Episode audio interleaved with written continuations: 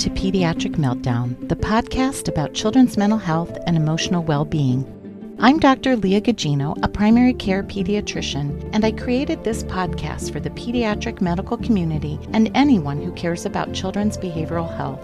Pediatric Meltdown offers thoughtful conversations featuring experts from the field.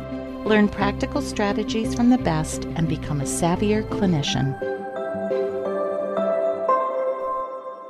Hey, listeners, welcome back to another episode of Pediatric Meltdown. And I think you will find this conversation today to be really helpful. And I know this comes up all the time for those of us that see teenagers. My guest today is Dr. Elizabeth Alderman. Dr. Alderman is a professor of pediatrics and obstetrics gynecology and women's health at the Children's Hospital at Montefiore Albert Einstein College of Medicine and is the Chief Division of Adolescent Medicine at the Children's Hospital at Montefiore. She is also the Director of the Postdoctoral Fellowship in Adolescent Medicine.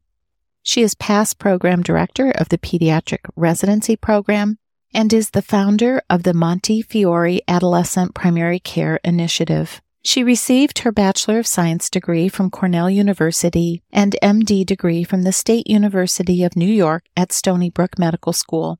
Dr. Alderman completed her residency and adolescent medicine fellowship at the Albert Einstein College of Medicine Montefiore Medical Center. Dr. Alderman is the chairperson of the American Academy of Pediatrics Committee on Adolescence, is a member of the American Academy of Pediatrics New York Chapter 3, is the past president of the North American Society of Pediatric and Adolescent Gynecology, and former member at large of the board of directors for the Society for Adolescent Health and Medicine. She is co-editor of the AAP Textbook of Adolescent Healthcare. Dr. Alderman has authored 65 research papers, review articles, and chapters, and has presented over 40 abstracts at national meetings and delivered over 50 lectures and workshops in the past five years at regional and national meetings. Clearly, Dr. Alderman comes with so much experience, and I so appreciate her joining us today. Please welcome Dr. Alderman. Hi, Liz. How are you? I'm good. How are you doing, Leah? I'm great. Thank you so much for making time. I really appreciate you and I appreciate all the work you do. I think adolescent health is a really important topic for pediatricians. I mean, we're supposed to be the jack of all trades, you know, from infants to young adults. And this topic about confidentiality is, you know, something we deal with every day. But Definitely. Before we dive into that, just if you could share a little bit with listeners about your journey into pediatrics and why teenagers. Sure. I love, I love talking about this. So I spent my adolescence, I grew up in the wonderful borough of Brooklyn, New York. My father was a teacher, high school principal eventually. My mother was an educational paraprofessional in a high school also. So I always had great role models of people, particularly my parents and teachers who I experienced in the New York City public school system who work with adolescents. But I went into medicine. I decided to apply to medical school really to pursue a career in women's health. I had a pivotal experience as an undergrad at Cornell working in a contraceptive gynecology clinic. And I definitely thought I was going to be an obstetrician gynecologist when I started medical school. And in my travels, uh, the non-clinical years, I did research in genetics with the genetics counseling group and uh, translocations. And I was working with OBGYNs and I really loved it. But then when I started my clinical rotations, which I loved every single one of them, I loved OBGYN, but I realized I was not a surgeon. And the best part of the OBGYN rotation was outpatient gynecology. And I did like when I did like obstetrics, but I sort of gravitated towards the babies and the warmer in the delivery room. And I got to pediatrics later in my third year as my next to last rotation. And within a day of the rotation, I realized that I wanted to be a pediatrician. I loved working with all different ages of children. I loved interacting with the parents, the pediatric residents and the other pediatricians who taught me. general pediatricians, specialists were my kind of people. And so I decided to pursue a career in pediatrics and matched to the Albert Einstein College of Medicine Montefiore program. But I actually thought I was going to be a geneticist because I had that experience not only in medical school working with the medical geneticist who was in the department of OBGYN, but also in college, I was a genetics major.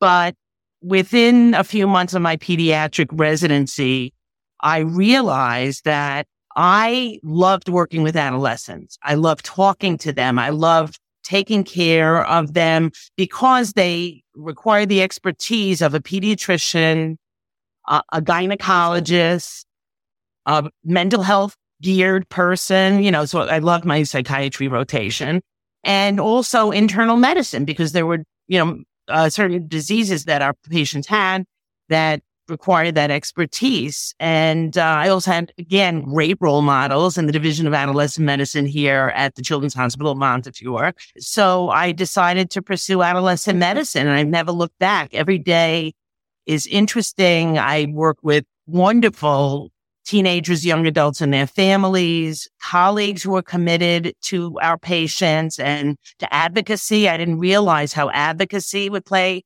such a role in my career teaching.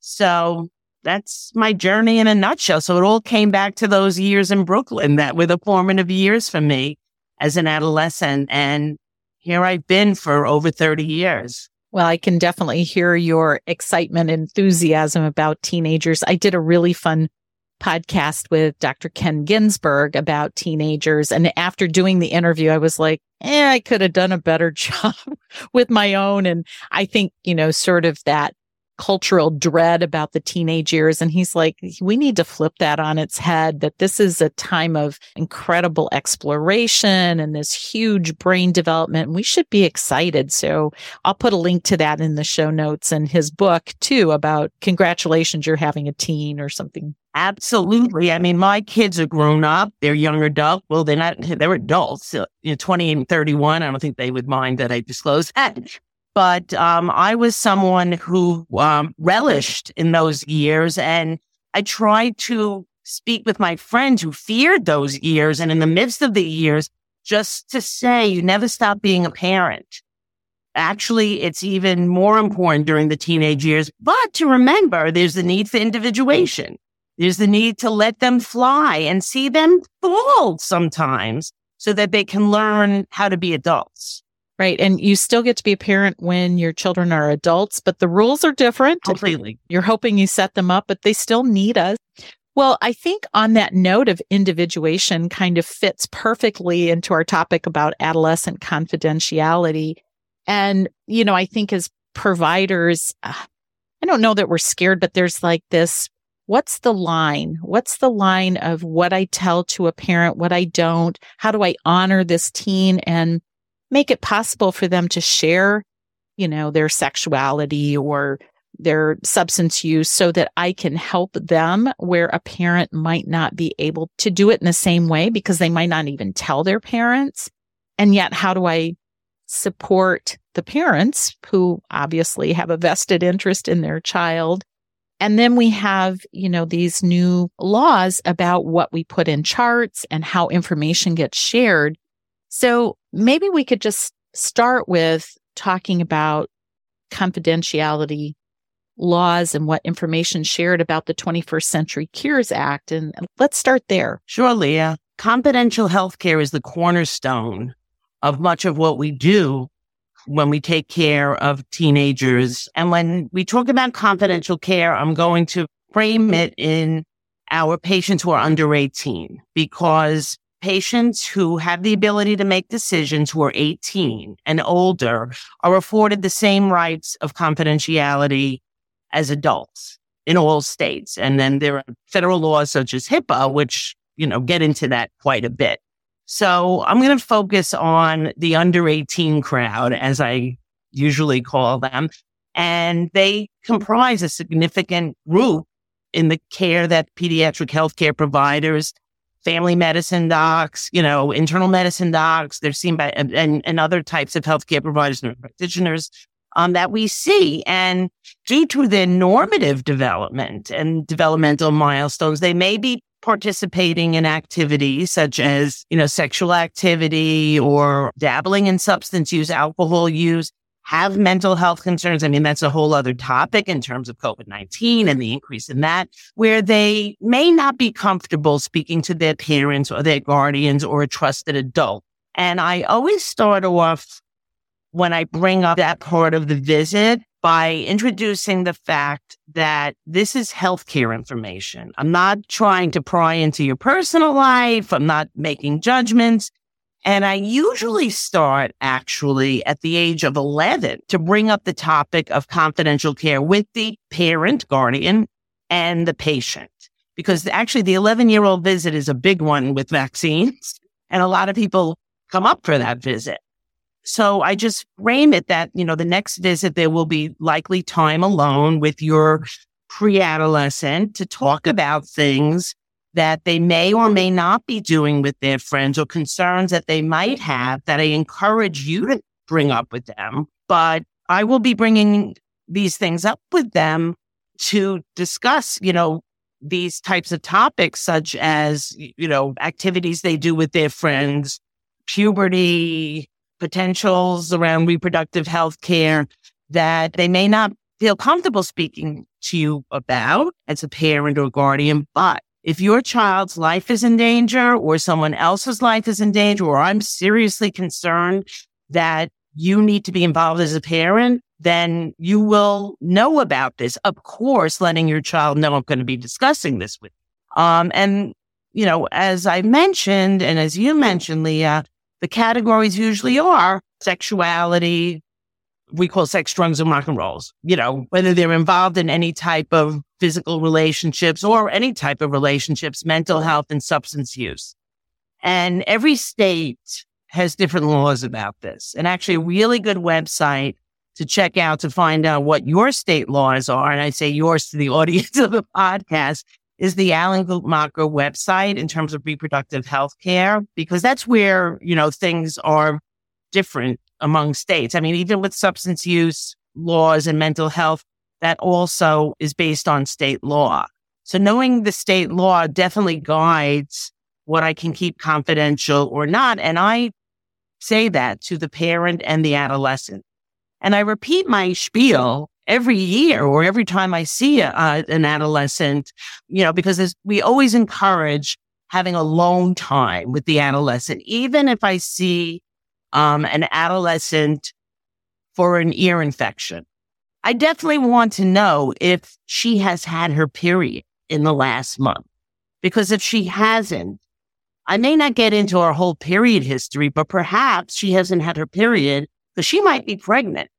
And I would like to help her if, you know, figure out her options and everything if she possibly is. And that's important information for me to know, even because she has a medical problem of an ear infection, because I might be prescribing medication that it wouldn't be advisable. So I definitely recommend, if possible, doing an assessment, uh, what we call a heads assessment, you know, home, education, activities, the D is drugs, suicide assessment. And, you know, to do that at every visit just to get a sense of the life of the adolescent. Again, I know it's not always possible, but it's important. Well, and I like that idea of sort of framing this up, teeing it up, if you will, like when they're younger. So this isn't a surprise to anybody. And I think Ken really talked about some nice language you know, that you're essentially partnering with the parent to promote their independence so that they do make good decisions and that you're supporting them. It's not like you're having these big secret conversations. Do you get much pushback from parents? I think a lot of, I, I don't know, like our staff are like, how am I supposed to say this? Like, you can't come in, you know, how do you frame that? And, and have you had parents that are like, nope, I'm coming in? That's a really good question. As I mentioned, I bring this up at every visit. So I, you know, the first introduction is the 11 year old visit or, you know, the first visit that I am seeing the, the patient at.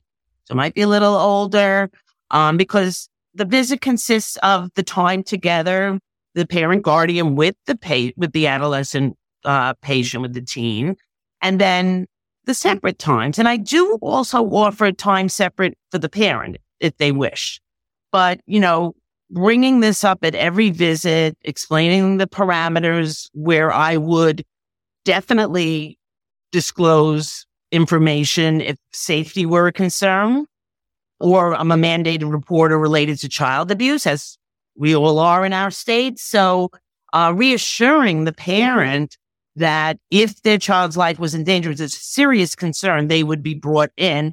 And again, that is all based in health. And again, to review the heads, because I left out an important part, it's home education, activities, drugs, suicidality, and sex. Of course, there's that, right? Right. Thank right. you for adding yes, that. yes. Well, uh, so in that vein, you've set the stage for confidentiality. And then I think one of the things that tripped me up a lot was how do I have the conversation? How do I document it?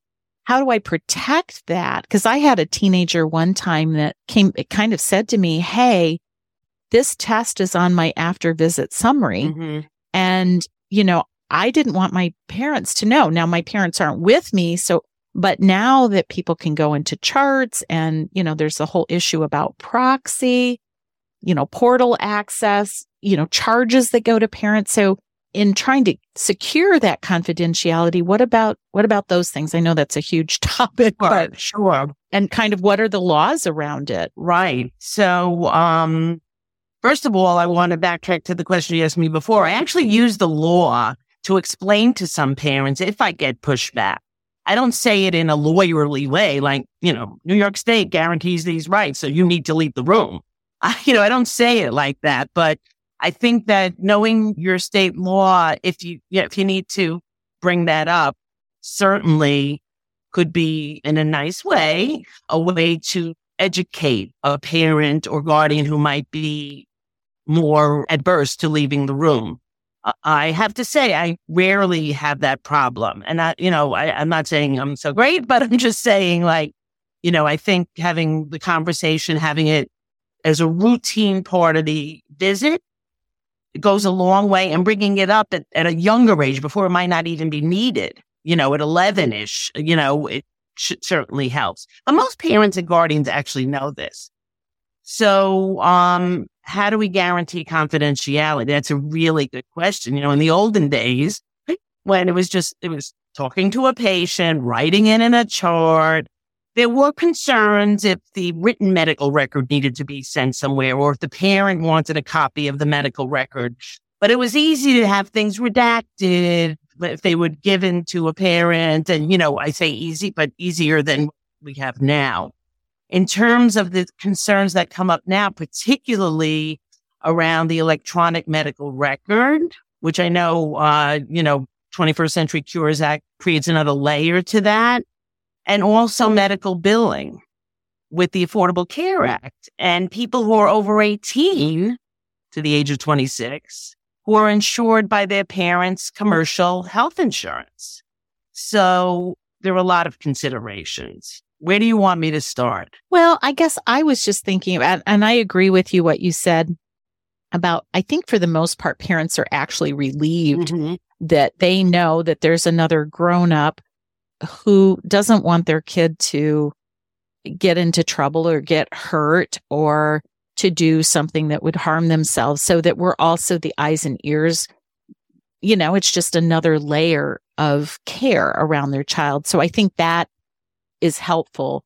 But to this other is, uh, you know, if we're going to tell a patient, you know, I'm going to ask you some questions and, you know, unless there's some concerns that about your safety, this is between us because I'm your doctor and this is about your health. And then on the after visit summary, it says something about pregnancy testing Mhm. or they get a bill for that. Mhm. So how do you assure a patient that that is going to be honored? And then with the Cures Act, if the parent has proxy and for a 12 year old, I mean, it's unusual that the 12 year old is going to be the only keeper of the portal access, which Mhm. means a parent could go in and read the notes.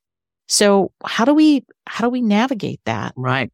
So it's very complicated. The first thing is if a healthcare provider can be involved in the setup of their electronic health record system for their practice or their institution because things have to be set up as best as they mm-hmm. can to preserve the legal right of confidentiality for the patient. So, for example, at my institution, we created a group a long time ago that advocated for uniform healthcare delivery to adolescents within our big medical system. So every time the EHR, you know, when it first started and then it went to a different system and then it went to cures, the group in my medical system that was creating those electronic medical record systems or building it with the companies that they work with came to my, this group and said, you're the experts on adolescent health care. What do we need to know to preserve the confidentiality we need to preserve under New York state law um, in our setup? So even before cures, we had mechanisms to suppress certain diagnoses and certain medications in the after visit summary. And it took a lot of work. You know, this is what was done. Of course, I encourage every healthcare provider to read the after visit summary before they give it to the patient because things are not foolproof and, you know, to make sure that things are not in there that the parents should not see. Because in, again, in New York State, adolescents have quite a lot of rights related to confidentiality around reproductive health care, among others. So that was early on. But, you know, the 21st Century Cures Act and the whole idea of that is really to give patients access to their health information. But what complicated things, not only for what we call minor adolescents or adolescents under the age of 18, it's not only they that there are challenges around this, is that who has access to these records through the patient portal generally, and systems needed to be set up to preserve that privacy. And sometimes the EHR system just did not, does not have that plasticity to segment medical information. So actually, there are a few exceptions where information can be blocked legally. There's a privacy exception, and that reflects the fact that in certain states, adolescents under 18 are afforded privacy for certain types of healthcare under their state laws. There is also a exception for, and what's the word? Oh, infe- it's infeasibility, which I mentioned before. That segmentation of healthcare information just can't happen with this EHR system. It's not built that way, or it, it, we don't have the capability to build it that way. And then there's a preventing harm exception, which also directly is related to adolescent healthcare. So if a provider feels that whoever's reading the information either will be harmed by reading the information. So a patient that I may have with it, you know, that I have with an eating disorder who could see their weight and they don't want to see their weight. This could be triggering. This could be, you know, uh, it's okay to block.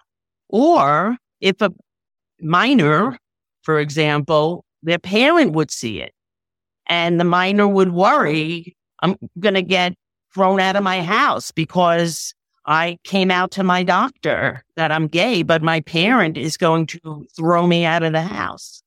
Or I'm a minor who is sexually active and I just wanted a chlamydia test, but I had to tell my doctor that I'm sexually active, but my parent is going to, you know, beat me up. Or even emotional harm could be interpreted in certain ways. So, you know, these are things to consider in taking care of adolescents and preserving confidentiality around the 21st Century Cures Act. Now, in terms of patient portals, there's been a lot written about this lately. First of all, again, the institution or the practice has to work with their EHR vendor and set up you know, rules around the portal. And even having rules, let's just say people who are 13, between 13 and 17, the only things that could happen are X, Y, and Z. Like the patient could message the proxy, the parent could message. The patient can make appointments. The proxy can make appointments. You know, what has come out though is that, and there was a study done in 2020, I believe, and there have been a couple of studies since then that sometimes we as practitioners think that the adolescent who's 13 or 14 and in my, you know, my system or whoever's system, they're the only ones who can have access. And there's a little bit for the proxy, for the parent. But in reality, whose email is linked to the portal? The parent. Right. I mean, there have been a number of studies showing this is pretty pervasive. So when I speak to particularly the 12 to 17 and 364 day crew, I mention if you have patient portal account, please double check it's your email that's being used. And sometimes it'll come out eh, when I'm talking to a patient, a parent. Oh, are you on the patient portal? You know, are you on the patient portal? And the, the patient who's 15 was, oh yeah, my, my mother deals with that. Like, whoa, you need to be the prime person and your parent has to be the proxy. Um, and again, different health systems set things up, but they do have to be set up to honor the privacy exception of state law. I'm wondering so if a parent is a proxy, and maybe this varies by institution, does that mean that certain information is not accessible? So if I'm a proxy, mm-hmm. can I read the note or only if I'm the patient? Or does that vary? Right. It depends on the health system. It depends on the state. Let's bring it down to state law. And it depends on the way the system was set up. And the problem is that most systems cannot be so plastic and they cannot segment out right. The confidential stuff from the medical stuff. So, uh, you know, a patient who's 15 year old undergoing chemotherapy who's sexually active and, you know, it's almost impossible to tease those out. Um, so have to be set up the right way. And then you, you know, does it have to be an all or none? You know, like I know we have the opportunity to block this information, you know, so that mm-hmm. it just, you can't access it, which then you worry about the Cures Act. And the other thing is the documentation. I mean, it's not only for me. When I'm thinking about documentation, it's like, well, what if you pick up the chart when you're seeing the patient on a Saturday you don't know the patient, but you could read my note and know what I'm concerned about, or there's issues. Well, if everybody has access to the notes, how do I document in a way that I can convey important information that's important for clinical care? I mean, it's complicated. It's very complicated. I mean, even before cures in our EHR, we had a confidential section that had most of the heads assessment that I mentioned, among other things. And then when the medical record was either printed out or transmitted, that stuff could be suppressed in certain ways. But, you know, that information could be very vital to the next healthcare provider in providing care. And it's not always full, you know, again, there are parts of the EHR, even if you have a confidential section, your assessment and plan you have to say certain things. And that might be right out mm-hmm. there. So I do let patients know that, you know, again, we're talking about people under 18 because over 18 and they're competent, they should have right. the only access. That, you know, their orthopedist is going to see my note. Or even I get a referral for reproductive health care from a primary care provider. And I have to write a consult letter what can I put in that consult letter? Or that primary care provider, actually, we, we're in a healthcare network where they could see the whole EHR. Right. You know, right. we have these systems. I just want to let you know this is how it's built. I have no control over this. So, you know, and most patients, you know, understand, and especially if you tell them ahead of time, they won't be shocked when they go to their pediatrician you know, who referred to me and the pediatrician says, Oh, I understand you have an IUD inserted. You know, they won't be shocked that I broke confidentiality. Right. You know, And number one, I, you know, the pe- pediatrician referred the patient to me. And number two, like the pediatrician has this access just by virtue of being part of this healthcare system. Right. Right. I think education goes a long way. Now, the question is what happens if, you know, the patient says, no, I don't want them to know. Right. And that's really tough because the record is very important. And you would hope that other healthcare providers understand the laws around confidentiality. We, in my institution, we do a lot of education around that. And my uh, New York State AAP chapter, we have an adolescent healthcare bill of rights we develop. AAP, again, and a lot of organizations, Society for Adolescent Health, have a lot of educational tools, a lot of educational seminars, but we can't hit everyone. But, right. you know, we do as much as we can to educate other healthcare providers, other specialists about what should be kept private or not. Cause it would be terrible for them to be the ones to disclose in the pediatric emergency room, you know, that the patient saw me confidentially for an STI check, you know? Right. So, I mean, do you think about that when you're documenting about, I mean, I would think with the Cures Act, we're just more careful and maybe we should be that we're not putting anything that's inflammatory, judgmental, subjective. Right. Mm-hmm. Family history. I know that there's the issue about like if there was maternal substance use exposure, mm-hmm. that's in the teenage chart. Well, now the teenager knows my mom, you know, was uh, right using heroin during her pregnancy. Well, does mm-hmm. the mom, you know, so it it's it's so complicated now that things are kind of out there is so if a patient said, for example, they talk about their sexuality with you and they say, I don't want my mom to know that I'm gay. Do you just mm-hmm. leave that information out of your notes? See, I'm in a, I'm in a situation where New York State again has rules, particularly around reproductive health care, outpatient mental health, in certain respects, sub, outpatient substance use. So our portal is set up in a way where actually 12 to 17, like the notes are not visible. Ah. Because okay. of the lack of segmentation. It's infeasible. There's no way to segment things. Yeah. So there are a lot of other things that the patient could see, but, and the parent, I, I forget the, all the rules, but like, you know, but, you know, because of infeasibility, because of New York state law, um, in a very different situation than my colleagues in other states where actually do not have these state laws protecting minors' rights to confidential care for various reproductive mental health or substance sure. use. And therefore, they have other rules around their patient portal and who's the proxy and who else the proxy could see.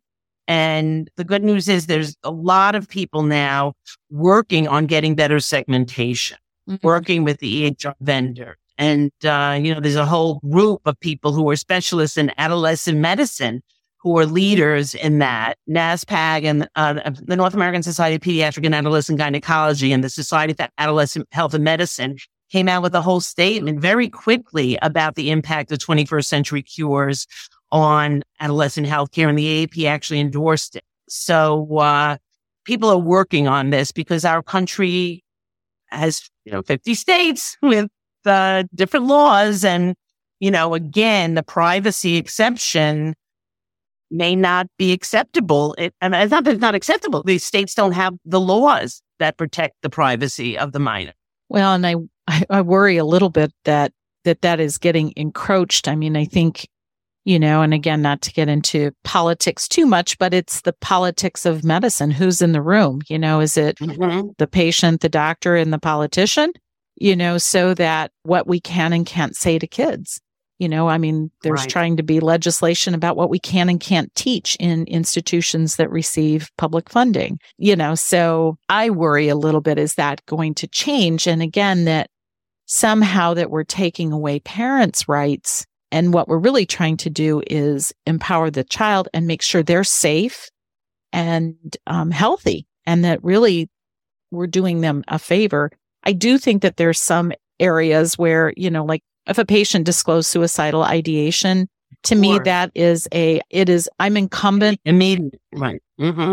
And, but what I would say is to a patient, not like, is it okay? I just would say, I must. This is an area where I, I need to share this information because we need to keep you safe. How would you like me to do that? Do you want to be in the room with me? Perfect. Do you want me to tell them first? Uh, oftentimes they want me to talk to the parent first, Right. but to give them some power in decision making. But then there's things, and, and this has come up in other kind of seminars with other docs about like cutting. So if the cutting that they're doing is not suicidal in nature, it's to relieve angst and, you know, they've done some. To what degree do I need to disclose that? Is that a safety issue? I mean, do you have a stance on, on things like? It's very individual. That top was very different individual assessment. Yeah, that's what I would think. But Leah, you bring up a number of excellent points. You know, first of all, we want to encourage teenagers to speak to their parents about different things and parents empower. And I know Kenny Ginsburg speaks about this. So empowering parents to bring up these, you know, sex, drugs, and rock and roll with their kids and provide guidance. And so, of course, we are not looking to extricate parents to take them out of the mix. We're encouraging their, you know, their role is so vital to teenagers and um, so important for the uh, teen parent relationship. But there is also the need to individuate and, you know, navigating the healthcare system is one of the ways that teens can individuate because all of a sudden when they're 18, they can sign consent for surgery. You know, so it's two pronged, but we never want to shut out a parent. If a parent isn't harmful, I mean, that's another story, but you know, starting off by saying we encourage you to talk to a parent or guardian about this, but you know, I need to know, is this something that can be disclosed? As you said, there are certain things. If, you know, a patient discloses suicidal, homicidal, I would never just run and tell the parent. I would do exactly what you said and said, listen, I'm very concerned about your safety right now. And this is something that I do need to bring your parent into the conversation and let them know about, but how should I do it? Let's role play. If you want to tell them, like go through a whole role play about how we're going to approach it before we bring the parent in. So, you know, it's very important to provide these services for our teens, but, you know, sometimes there are limits, but involving them in the fact that you won't break the confidentiality without letting them know you're breaking it. Right. Because you are concerned, because of safety, because of their health, and involving them on how this is going to go when this is disclosed to the parent. Well, and I'm wondering about, and I think I know the answer to this is it depends. So I'm thinking about substance use. So, you know, a teen that says to me, yeah, I've tried smoking marijuana. Sometimes it helps me sleep. Um, you know, am I going to disclose that? It depends. On the other hand, if I had a patient, and I, I'd love to hear your view on this, that is, you know, using opiates and has a severe addiction, or maybe is Right. you know, tried heroin. I mean, fortunately, those situations in my practice were unusual, but at what point to me, then that becomes a life death situation to say, I'm concerned. I think everybody needs to have Narcan, for example. I, mean, what do you have a line on that too? Yeah, no, I, it's a very complicated situation. The more common thing that I might be working with a teen around is that I drink every weekend. I'm 17 years old. I drink and sometimes I'm drunk or, you know, I have been in many situations that I regret because I drank so much, but it's more about drinking and driving, for example. And I will say, okay, we talked about the fact that if I think your life is in danger or someone else's life is in danger, you know, we need to discuss this further. I want to get you the health care you need. I want you to um, be healthy.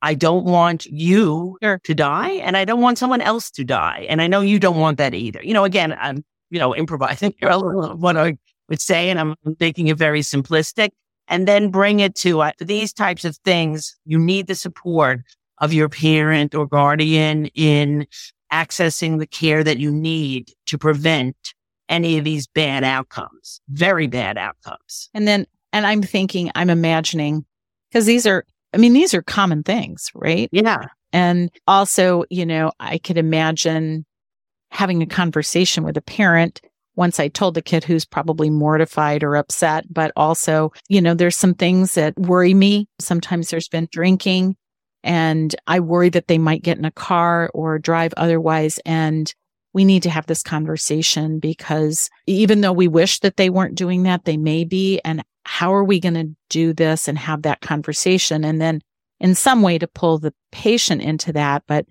you know, it takes some finesse yeah. to be able to have those conversations and they're hard. And the other very hard. The other conversation I've had a couple times with parents, and I think the older I got, the more I felt like I could do these because it was like, eh, you know, this is my job. Is when parents' use mm-hmm. um, was a problem, a parent's alcohol use. To say to the parent, your child is really concerned about your drinking, and I'm worried about your drinking. And in fact, I'm worried that maybe, you know, today when you drove here, I'm worried that mm-hmm. could you possibly have used something? Could you be high? Sure.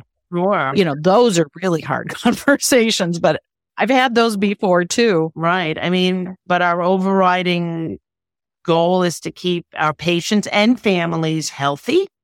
Um, and as I say, one of the beauties of adolescent medicine is to work with the teen and their family to make them the healthiest and most productive adult they can be. And if you're in danger, if your life is in danger, you're not going to go there. You know, you're not going to get there.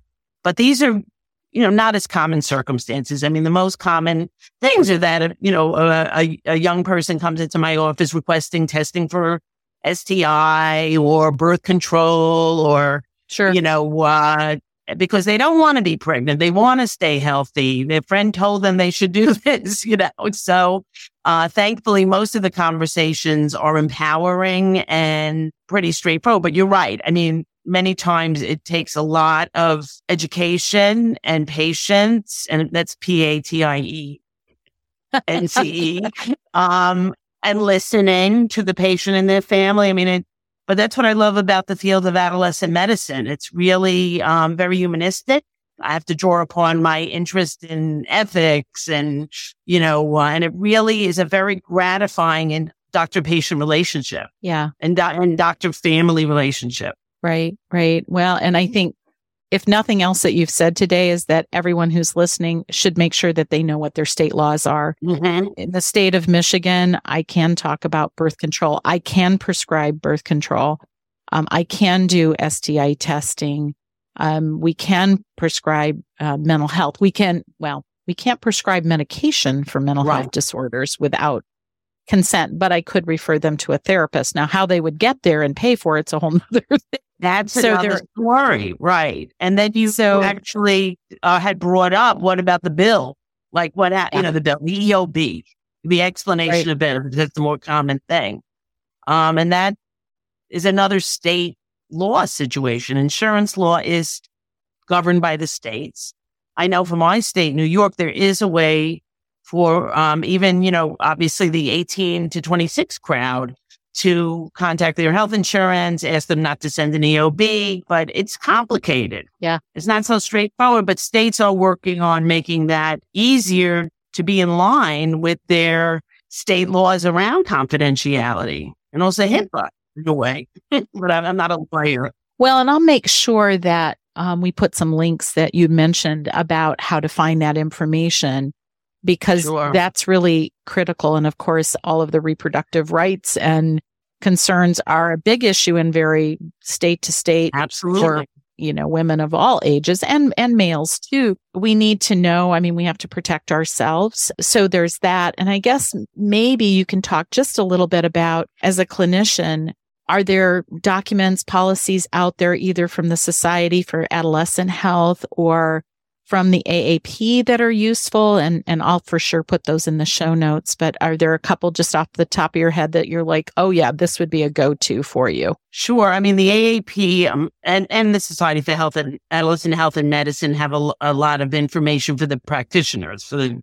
the medical providers, policy statements around adolescent confidentiality. The AAP has it embedded and a number of statements and clinical reports related. Actually, we just came out with a new hospitalized medicine. I mean, a hospitalized adolescent, but uh, sexual reproductive health care statement. adolescents' uh, right to confidential care when considering abortion. These are AAP statements that has confidentiality embedded. Society for Adolescent Health and Medicine has a statement on adolescent confidentiality, but as an important part of this, the AAP has excellent handouts on healthychildren.org about confidentiality for parents. Um, and as I mentioned before, my New York State AAP chapter came out with an adolescent healthcare bill of rights.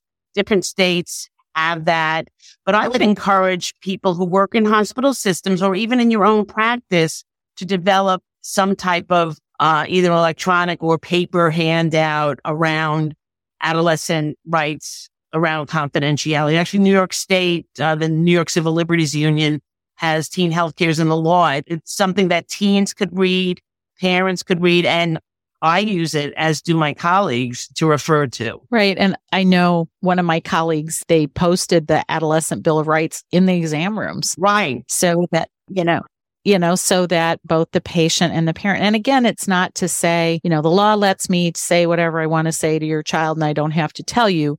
That's not that, but the, the law is there to protect and I am incumbent to follow the law. Right. Just like if your child was suicidal, it's incumbent upon me to tell you that. But I also need to assure that your son, daughter has access to the best information and resources to keep themselves safe. Right. And, you know, that's my job to be an advocate. And we both want good outcomes exactly. for your child. But yeah, it gets sticky. Do you write differently in the chart now because of the Cures Act? Not necessarily on all these things, but are you more mindful, do you think, about what you write? Yeah. I mean, well, personally, you never know how someone is going to interpret what they read. And I can tell you for myself, I went to a doctor last week and I was able to see the notes and the doctor wrote some very nice things about me. So that was like, yay, like friendly, you know, uh, you know, uh, very nice things. But, you know, you do have to be careful because again, people may have written things in the past that no one else would see, but could be interpreted by a patient as derogatory. And certainly there are things that people may have written that were derogatory. I mean, you know, hopefully not, but like, you know, but to be mindful that patients, you know, have access and they are reading it and you don't want to use words that are judgmental. Uh, you don't want to critique on someone's appearance per se. I mean, there are ways that, you know, if someone has marks on their skin because they were cutting, you have to document that. But, you know, in the past, people may have used words like disheveled or not well dressed. Right. Don't write those things. It's not, right. you know, they're, they sound, they're judgy. You know, there are just ways, it, it's just not important anyway. It actually brings us back to what's important to write in the medical record. Right. Just just the facts, the, exactly. the necessary information. Right. And on the other hand, you also want, you know, for me, especially if I don't know a patient and I see the patient, you want to have some personal, you know, connection. Right. I mean, these are people. They're not just, you know, a, a vehicle that you're bringing in for for repair. Right. You know, these are individuals with their own personalities and things. So you, you want to be mindful. But I think part of it is, you know, perhaps having listened to this podcast is just like take a minute to think about how what you write, how it's read, about what your obligations are to the patient, to the family, know what the laws are and you know be mindful but always know who are you serving right. and and how do we do that best. So well listen this has been really helpful and i'll make sure that i list resources in the show notes for people that are listening. I always like to close in is to ask if you could go back and give yourself advice when you were a resident what would it be? That is a really great question leah I think that if I had to give myself advice as a resident, feel like I followed my advice to really pursue your passion and always remember why you wanted to become a physician, why I wanted to become a physician. And not to forget that advocacy, whether it's with the individual patient in the room or on a more regional or national level is part of the role of the physician. Depends on how much we want to get involved with that. But even the patient in the room with you requires advocacy many times and also to learn as much as you can from your patients and their families, as well as your mentors and teachers. I can't tell you how much I've learned. Um, I mean, obviously from my mentors and my teachers, but patients and families. And sure, uh, it's a real privilege, I have to say, when I think about the lifetime career that I've had. Yeah, I would agree with you. It's, uh, my favorite phrase is to say, you know, it, the, the joy of medicine is the magic in the room. It's yes. this these incredibly intimate opportunities we have to be with people who share their most private thoughts and experiences with us and that we are privileged to honor that. And I think confidentiality really plays into that. So, well, listen, thank you so much for the work you do. And I'm so glad that you are a voice, um, nationally, um, to, you know, be an advocate for kids and their families and that you know, as pediatricians, this is what we do and what we do best. Absolutely. So, and thank you, Leah, for inviting me um, to have this conversation. It's been really great. My pleasure. Take care. Take care. Boy, is this a sticky conversation. And I know that all of you struggle with this. I know I have. So here are my takeaways. Number one, of course, a huge thank you to Dr. Alderman for her time. Number two, Individuation is a critical stage of adolescent development, and providing confidential care promotes healthy outcomes. Number three, include a HEADS assessment at each visit if possible, covering home, education, activities, drugs, suicidal ideation, and sex. Number four, start talking about confidential care or time alone early at the 11 year old visit. This sets the stage for private conversations with clinicians for patients and parents. That way it just doesn't get weird. Number five, create alliances with parents and please check out episode number 103 with Dr. Ken Ginsburg for more scripting on how to empower parents as partners and not for them to feel that they're being kicked out of the room. Number six, clinicians are tasked with assuring that patients are afforded their legal privacy rights to access care. What is covered under these legal rights for minors varies by state. Number seven, know your state laws. Many states include access to reproductive health care, mental health care, and substance use care, but this is very nuanced. The AAP publication outlines current state laws pertaining to adolescent health care rights, and the link is in the show notes. Number eight, electronic medical records pose lots of challenges to assuring adolescent confidentiality. Your voice as a pediatrician matters at the organizational and practice level. Get to know your IT folks and leaders. Number nine, the 21st Century Cures Act allows patient access to information with three exceptions privacy exceptions, preventing harm, in other words, releasing information that would put the patient at risk, and infeasibility, that is, the segmentation of information cannot be assured. I think this one is something we probably aren't as familiar with, so make sure you pay attention to that part of the conversation with Dr. Alderman. Number 10, consider when information may be released and discuss the process with your IT leadership. You know, for me, this means taking into consideration the after visit summary, the explanation of benefits, the portal, and all those considerations. Number 11, discuss portal access with patients and parents so that they understand proxy access and rules. Studies have shown that many teen portal emails belong to the parent and not to the patient. Number 12, educate patients on what is in the notes and what others, including other healthcare professionals, can see. No surprises. Number 13, confidential care is healthcare. Sex, drugs, and rock and roll all affect adult outcomes. Discuss with patients what information needs to be shared with parents, that is, suicidal and homicidal ideation, behavior that poses significant harm to self or others, serious drug use, such as drinking and driving that could affect others, and of course, child abuse. Number 14, support patients when information must be shared. Offer control about how to tell. You can even role play that. Number 15, encourage teens to talk to parents and empower parents to talk to kids about these sensitive subjects. Again, sex, drugs, and rock and roll. Number 16, advocate for teen rights. Your voice matters. Number 17, the AAP and the Society for Adolescent Health and Medicine offer materials and articles on adolescent confidentiality And healthychildren.org is a great resource for parents and patients. Again, these are all in the show notes. Thank you so much for listening. And I just wanted to share a couple of other things. I am very excited about a training opportunity on February 24th, which will be two days after this podcast airs, but still time to sign up. And we will be discussing mental health processes and how to, as I call it, up your game. You can click on the link in the show notes or sign up on my email to join. And there are a limited number of seats, but still a few open.